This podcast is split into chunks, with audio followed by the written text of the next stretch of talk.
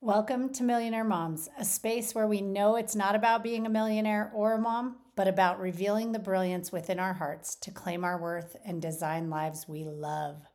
Together, we'll geek out on research, share authentically, and use stories to inspire clarity, courage, and commitment in our lives. It's not what we do that matters, it's who we become in the journey of living fully and expressing our hearts. I'm on a journey learning to design my business and life with greater heart and want to invite you along the adventure. This week, we're talking about success. I want to invite you to think about what is success. Before we launch our business or make courageous career change, we need to get clear on what defines success for us personally.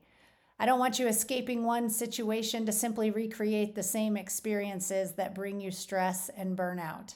So let's play a game called I Used to Think and Now I Know.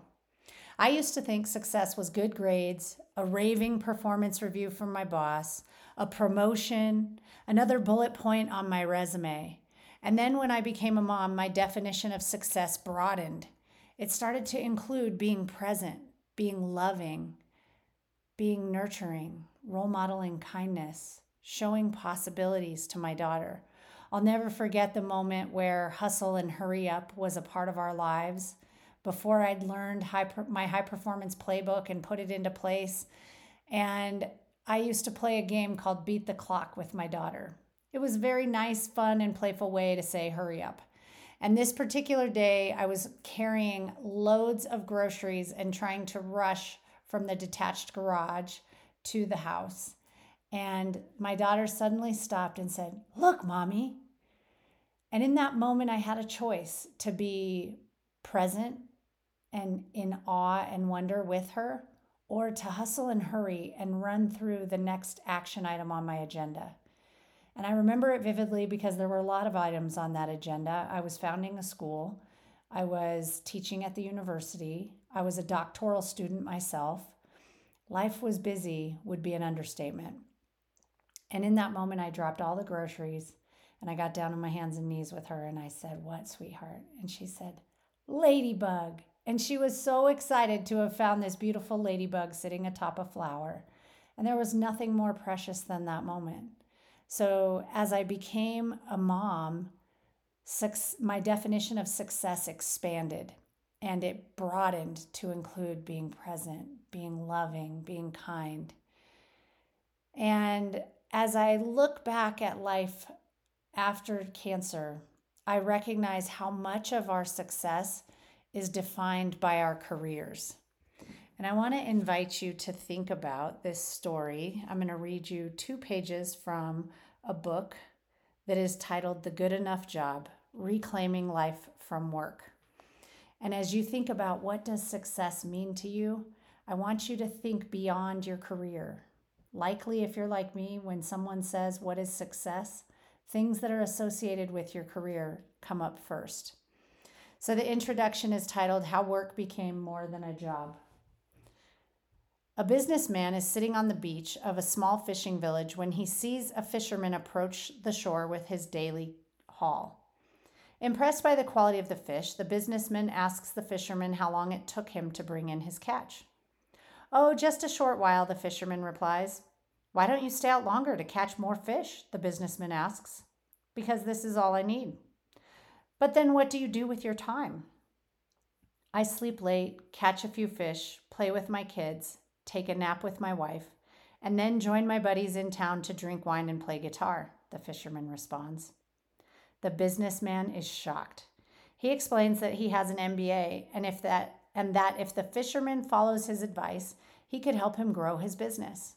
You could buy a bigger boat, the businessman says, and then use the proceeds to open your own cannery. Then what? the fisherman asks. Then you could move to the city to open a distribution center. And then what? Then you could expand your business internationally and eventually take your company public, the businessman says. When the time is right, you can sell your shares and become very rich. And then what?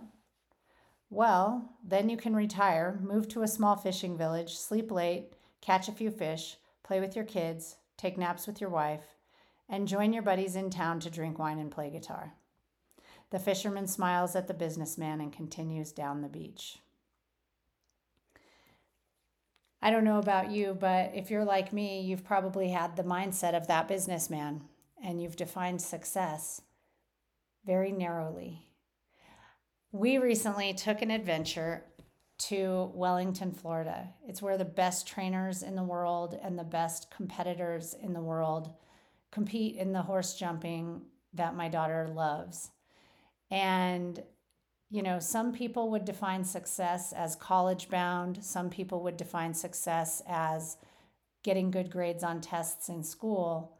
I wanted to expand on that definition of success. I do believe those things are important, yet I don't think they're the be all end all that we've made them out to be. And so I've invited my daughter to join me on this podcast to talk a little bit about what did you learn or experience in your journey going to Wellington? Um, that a lot more things are possible than I thought were. Can you tell me a little bit more about the possibilities that started to come up in your mind as you walked into that arena for the first time, that barn for the first time, that environment? The air was thick and heavy, heavier than our air here in Colorado. It was very wet and humid, and there were gorgeous, it was so green, lush greenery everywhere. The arena footing was like soft, satiny sand. The horses were majestic. The barns were pristine and immaculate and fully finished. As you embrace that space, what possibilities started to run through your mind? Um, the next level of show jumping and the possibilities there.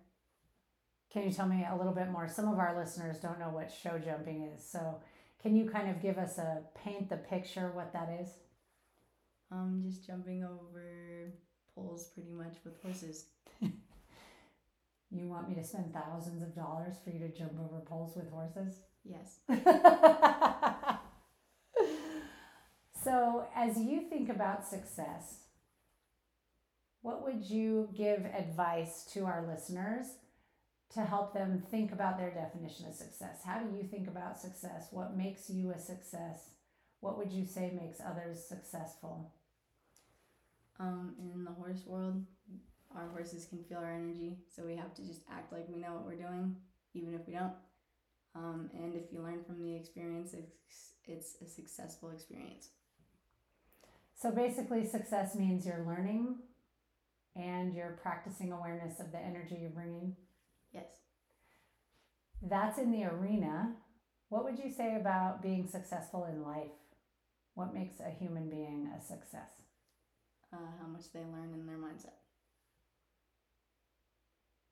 There you have it, folks. You heard it straight from the mouth of babes.